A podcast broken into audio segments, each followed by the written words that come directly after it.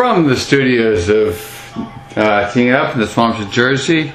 Um, this is uh, Teeing It Up with Jeremy Schilling for November 1st. We, we, we made it to November, Dan.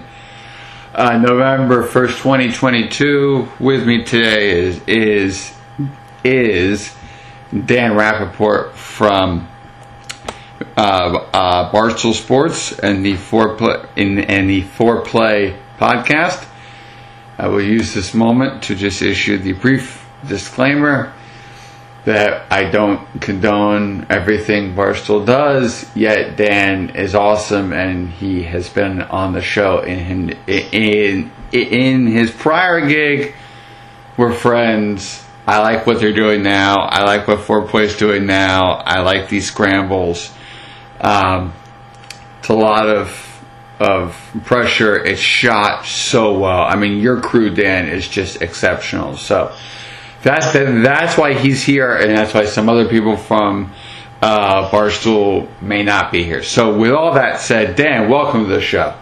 Thank you, and I, I do appreciate you calling out the crew because the work that they do is incredible. Basically, we just show up, we play golf, and then a month and a half later or a month later or a couple weeks later they come out with a full movie. So those guys deserve all the credit in the world and we would not be anywhere close to where we are right now if it wasn't for all their hard work. And the and I think also too it has allowed you guys to, to expand the podcast same way you know um, no laying up has with uh, all their stuff you've you've taken a podcast and now you've moved it beyond the podcast. Uh, you know, it's it's a brand, not just a show, so to speak. Yeah, I think that's a really good read on it. That's our goal. Our goal is to have Fore Play and, and really Barstool Golf a self-contained entity, you know, that has people who do different things and people who specialize in different things. And I think them hiring me was a, a really big step for them in, in growing the brand beyond the core product, which is the podcast and will continue to be the podcast. But they hired me to do me and to continue to do the kind of stories that I do and, and the reporting and the kind of ser- more serious golf coverage. They didn't hire me to become one of them. So yeah. It, it's awesome. it's, it's great. They're growing, which is, which is good. All right. Dan's here for the obvious reason, the question he gets asked about constantly while walking the streets of, I think, Dumbo. You said is, is yeah, is, Brooklyn. That's right. Yeah, yeah, Dumbo or Barstool headquarters. No, it's not your best friend winning winning the U.S. Open. It's it it it, it is your tw- it is your Twitter avatar. Is there anything you can reveal about that conversation? With Rory because that's kind of one of the coolest moments. You're you're bending over, he's bending over. You guys are are, are chatting. It's St Andrews. It's the Open. Any any juice there, or is that just a fun yeah. picture somebody caught? Not a lot of juice. It was. Uh, it would have been a truly epic picture if he had won the tournament, and I thought he was going to for a long time there. So yeah. that would have been, made it even more special. But no, it was the first couple days. It was just so slow uh, because of all the drivable greens at St. Yeah. Andrews and all the holes that crisscross. So I think I was on the tee of the par five. I want to say it's like four or five, the par five on the front nine, and and they had the the group was still on the tee, the group ahead of them when they had finished the hole prior. So he came over there, and Rory and I have become decently friendly over my years covering the tour, and he came over and I was wearing a hat that had uh, the letter D on it and he came over and was like, "What is that D? Is that your personal brand?" And I was like, "No, I'm a I'm a normal human being. I don't have a personal brand. They don't. That's not a thing that normal people have. Uh, it's a it's a logo for Deepdale Golf Club on Long Island." And he said, "Oh, I remember Deepdale." And then we we spoke about Deepdale for a little while, and then. Uh, I was wearing a hoodie. He commented on my hoodie. I asked him if he had ever played in a hoodie because I don't, I don't remember him playing in a hoodie. Right. And he was saying that you know he tried to, but uh, Nike, the, the hoodie that they sent him didn't fit right, or it was a little too cumbersome in the backswing. I don't remember exactly what the reason was, but yeah, we talked about hoodies for a while, and then I, I didn't even know that someone was there taking a picture, and then someone sent me the picture, and it's I think it's a keeper. It's one of the my all time favorites for sure. That's awesome.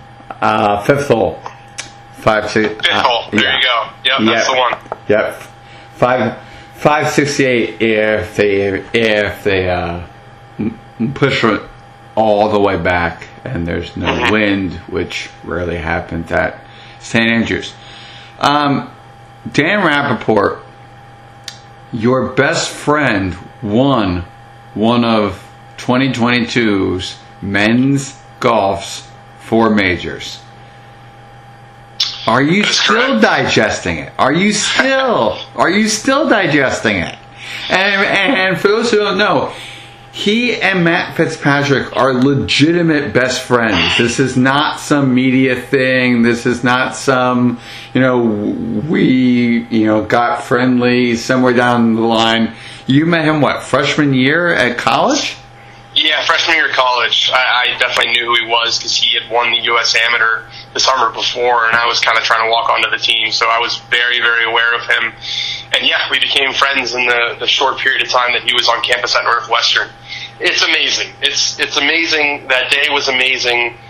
Um, I, it, you just you're just so proud of a person that you've seen put in the work, man. I mean, that's that's a guy who who has just been pushing and pushing and pushing and waiting for the sort of breakthrough that he had this year, and, and to watch him and how methodically he approaches his profession and how measured everything is and how calculated it is and how serious he is about it and and to see all of that work pay off, uh, it was a special day. And to have his family around there and to do it at the golf course where he won the U.S. Amateur and, and kind of started his golfing journey, it was hard to believe that it was real. It's, uh, but you know, he'd been playing such great golf the whole year. Right. It wasn't surprising. You know, he, he had a chance at Southern Hills in the PGA Championship, and he and he played really, really poorly on Sunday.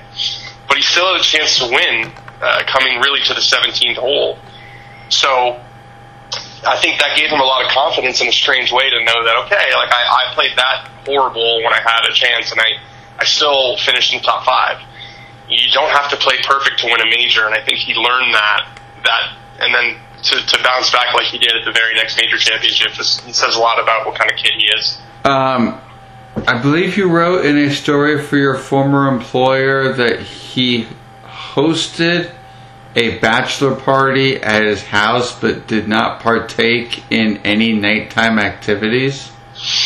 Yeah, he is one of the more, uh, how should I put this, mentally rigid people that I've ever met. The, the guy just, peer pressure just goes in one ear and out the other. uh, the, amount of, the amount of times that I've tried to get him to have a couple cocktails or to tweet something or he just doesn't do it. And he's a guy who just doesn't do anything he doesn't want to do. So, yeah, he had a couple of friends or a friend who was getting married, and then they wanted to do the bachelor party around where he lives in the Jupiter West Palm Beach area in Florida, and he graciously offered up his house for them to stay and use as their home base for the week. But he told them, "I'm not participating. I'll have dinner with you guys every night, but I'm not a part of this bachelor party, and I know that I would not have been able to resist the music and the drinking going on in the living room. But that's Matt for you. Just just not one for partying, and and not one to do anything he doesn't want to do.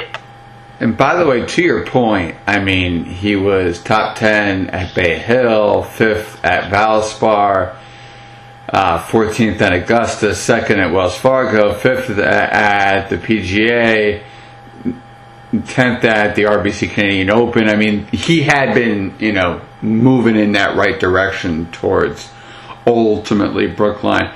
But that's what amazes me about him though is that is that he can say I'll have dinner, I will offer up my house, please don't trash my house, but I'm grinding so that I can hold a trophy one day. And that I can hold the biggest trophies in the world one day. So you get access afterwards that not a lot of people get because now you're in Matt Fitzpatrick's um, circle and not the media circle, so to speak. I think one of the things that I, have learned, and I, I hope Netflix shows this, is that when you win, you don't exactly start like partying. You have like things to do. So when when when when guys say you know it didn't hit me until um, you know the plane or it didn't hit me until you know hours later, I take it legitimately. When do you think it hit Matt Fitzpatrick that he won the U.S. Open? I think pretty because it just changes your life so much. I mean, you know, before I would tell people that I have a friend on the tour, and some people wouldn't know who he was, and you win a major, and everything is just so different and so magnified, and there's so much more mm. attention on you, and spawn, you know, new sponsor opportunities, and everyone wants a piece of your time, and I think he's had to adjust to that of being one of these guys who he can't just kind of show up, play golf, and leave anymore.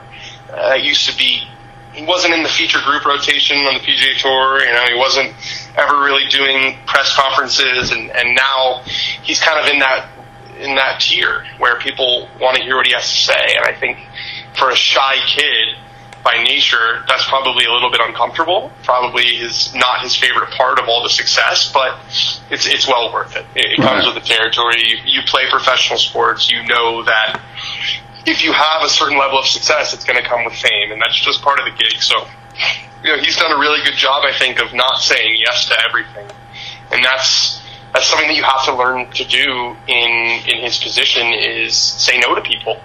And I've asked him to do things, and he'll just say no, which I totally respect. There's there's one resource, and we've had this conversation. There's one resource that no matter how much money you have or how much success you have, you can't buy more of, and that's time. And so he really, really values his time, especially when he's not playing in the tournament.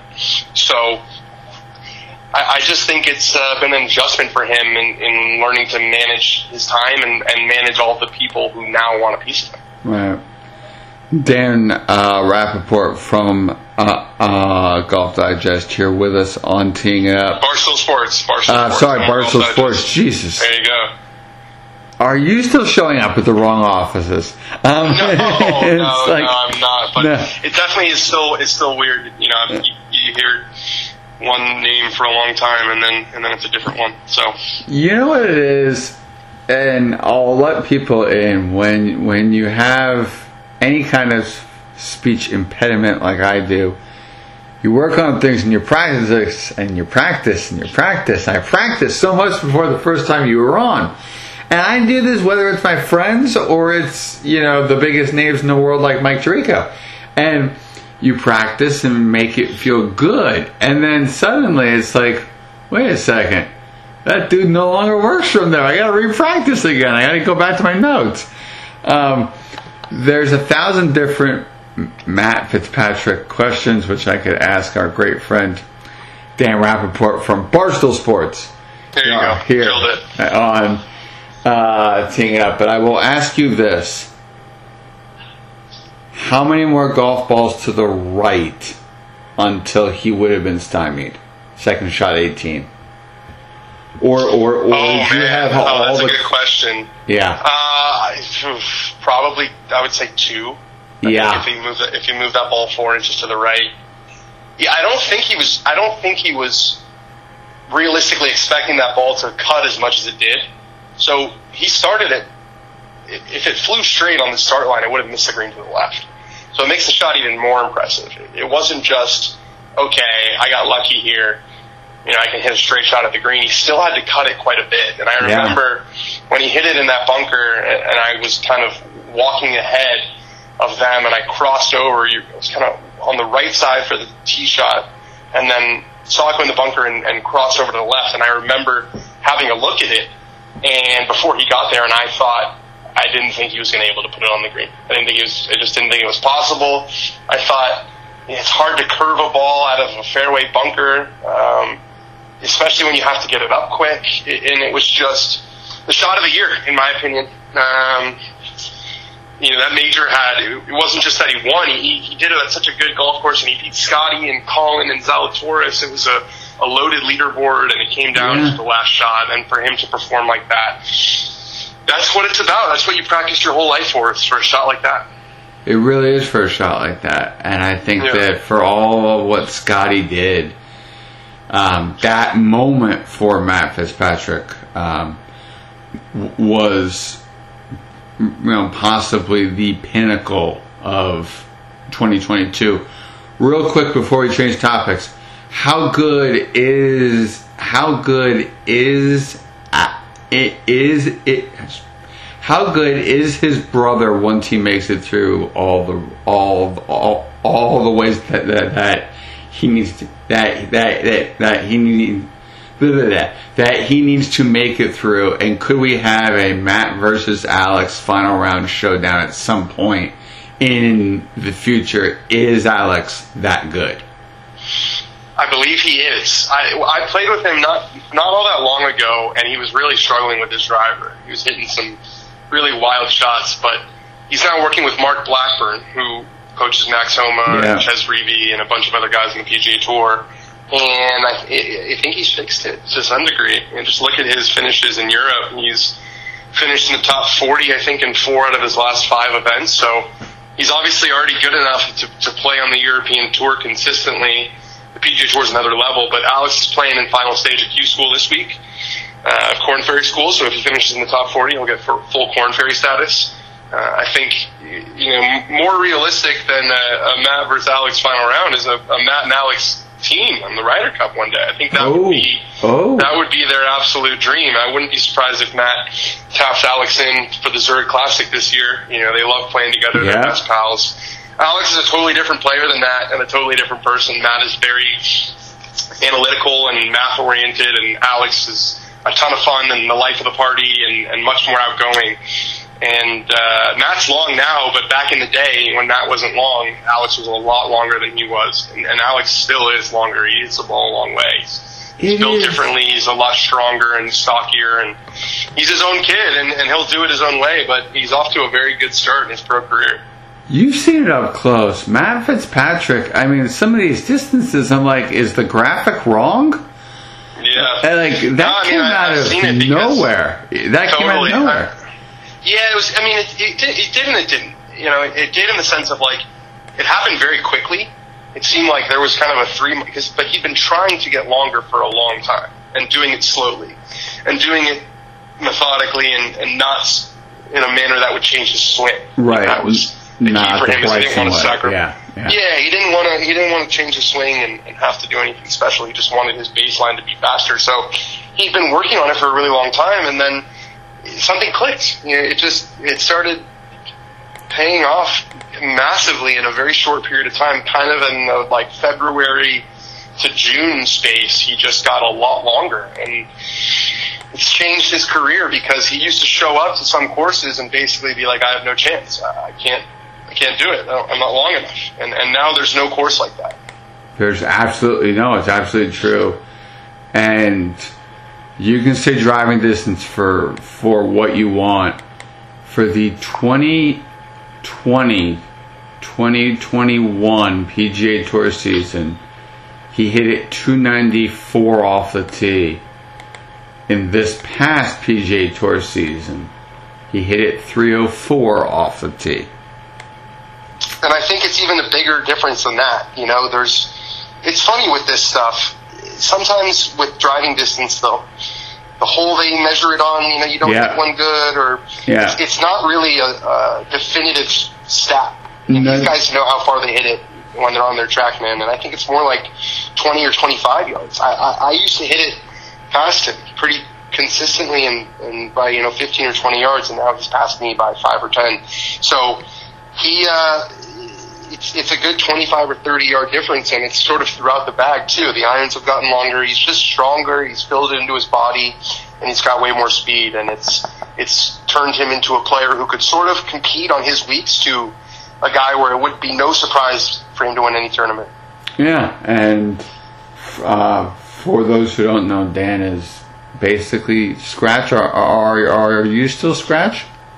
Yeah, scratch. I think I'm at like a plus point six right now. So Yeah, I, so- I kind of live in that area between like plus one and, and scratch. Is sort of my sweet spot. There's a ShotLink stat which is ShotLink all drives, not the core driving distance graph uh, one that, that I just used quickly, but there's the all drive stats, and that's probably the one because you get a guy, you know, you get holes like number ten at Riv. If they measured that, I mean, that's not the right hole to measure driving distance because you've got guys hitting all kinds of yardages. Um, so you know um, that would be an interesting one uh, to look at for Matt.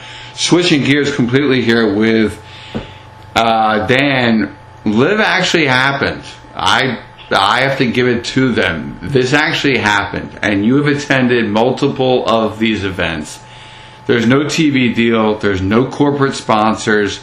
This is pure Saudi oil money running this machine, and they have paid these players a jagunda amount of money to say a whole bunch of propaganda BS to um, basically play golf knowing that you're being paid a hefty amount of money coming in. Um, and we are at war. We have a civil war between the PGA Tour, the DP World Tour, and, all, and, and basically everybody else versus LIV. I'm asking two questions that are similar but uh, kind of uh, uh, different. Number one, did you actually think they would complete a full season? I did, yeah, just because of how much money they have, man. Like it, it, it's, they, they, you know, they're they're not bound by the same constraints that a normal startup business is. They call themselves a startup, but very few startups have the ability to pour two or three billion dollars in and have none of it come back. So. Mm once once it was clear to me that, that the Saudis were committed to funding this thing for a couple of years, I, I, I did think it was going to be. I, I didn't think it was going to get as many players as it did, but I, I did definitely think that they were going to have a, a season. I sat here and I watched a little bit of that first day at Centurion, basically in disbelief. I don't think that the format is fan friendly, except I guess the leaders do you know tee off number one so that it works. Um, but I have been saying for months that I don't like the money source. I'm all for unique events, unique models, unique things that the PGA Tour wants to try. I'm just not for this. Period. Are we at a point where the fate of professional men's golf is in Fred Ridley's hands because I purely believe that it does. And even though Martin Slumbers has said um, that they will never prevent a LIV player from entering, I believe that if Fred Ridley, you've watched Matt grind it out of the dirt every mm-hmm. single day and Tiger has talked about it. These guys don't have to anymore. Pat Perez can party all night long if he wants. Right? He, he claimed he had pressure. I don't know. Like, I want to believe these guys, but I have no idea. Half the stuff they're saying already is is is you know complete bullshit. So I I truly believe that what Fred what Fred Ridley and what the Masters decides ultimately decides this, and if not him, then a, a, a judge. Yeah, I, I, don't know because I, I think it's more about the world ranking question because mm. I, I hmm. just don't think that the Masters are going to ban anybody. I just don't. But I kind of see both sides of the argument. You know, on, on one side, it's like as far as the majors. One side, they must be thinking that okay, if we are the only tournaments where all of these guys play against each other every year. That's a good thing for the majors. That makes them into the sort of Champions League of golf, right? Yeah, That's yeah. They they become the gold standard even more than they are the gold standard now. Where it's like, oh, you won this LIV tournament, you won this. Okay, but who won the majors? That's that's a position they could put themselves in. But that being said, I, I wrote about this and talked about this a couple of weeks ago or last week. Is I don't think that the green coats at Augusta National want to be bullied by the Saudis. I just don't think that that's something they want to do. I don't. because what's stopping them from from then saying, okay, well, we beat the PGA Tour, now let's create our own majors and, and take over this sport completely. They just, I don't think they want to answer to the Saudis. They like their relationship with the PGA Tour because they kind of get the best of both worlds, where they're their own entity, but they can use the PGA Tour's talent and and every PGA Tour event comes with a trip to the Masters, so they get the both the best of both worlds. And I, I don't know if they think they would have such a advantageous relationship with LIV Golf. So is this then a case, Dan, where it comes down to either a world ranking or be a judge forcing LIV and the PGA Tour to to reconcile somehow? Yeah, there's the way that we're going right now is untenable for sure. You know, there's lawsuits are flying in every direction, and the best guys aren't playing against each other, and there's this us versus them mentality in the game, and it's it can't go on like this. And so, especially when Jon Rahm basically said the the lawsuit is what forced the group of 22 and then led to all of this other stuff. Yeah, the lawsuit changed everything because before it was just okay, those guys want to go do their own thing and get their money, that's their choice, they can do whatever they want. When they turned around and then sued people, that's when it became a lot more adversarial. In the end, because the the way that I look at this, um, and what's really frustrating to me as a fan, right, is, and I've said it on this show. It's no secret. I'm pro. I'm I am pro. I am pro. Pro pro. Bleh, pro PGA Tour and you look at this lawsuit and it gets appealed and it gets appealed and you get Trump involved and no matter what you think about our, our, previous president he holds stature in the game of golf through the courses that he owns and all that jazz so then he gets involved things become sideshows and it's a mess Jay Monahan Rory Tiger is this group of 22, now 21, who have committed to playing 19 to 20 times a year. You can miss one. Uh, 19 to 20 times at those events, and this is going to rotate, and you have to play three others. Is this going to be enough to hold this together to where this group of PGA Tour stars we're seeing right now lasts? Yeah, I think the PGA Tour is probably trying to wait it out. Would be my guess, um, because I don't think that the this is LIV is going to have to eventually make money, or at least come close to breaking even if it's going to continue. I'm not right. of the belief that they're just going to continue to donate money basically to these players' bank accounts. I think there's going to have to be some point where it reaches a level of sustainability financially, and they're clearly nowhere near that right now. So I think the PGA Tour is probably thinking, okay, if we can just wait this out for three or you know two or three years until LIV runs out of money or until the Saudis lose interest, then we'll still be here. So I don't think the PGA Tour is going anywhere. Um, I think there's a much higher chance of LIV closing up shop than the PGA Tour. But again, the lurking variable there is, is how much money they're willing to spend because if they decide that the PR benefit or the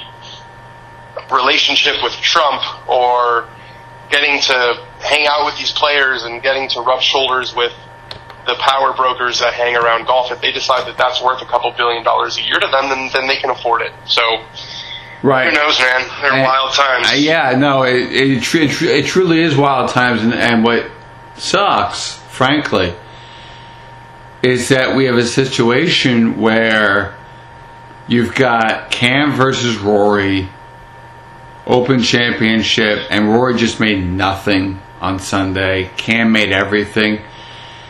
And Dunhill Links could have been that chance for them to have a, a, a Sunday showdown.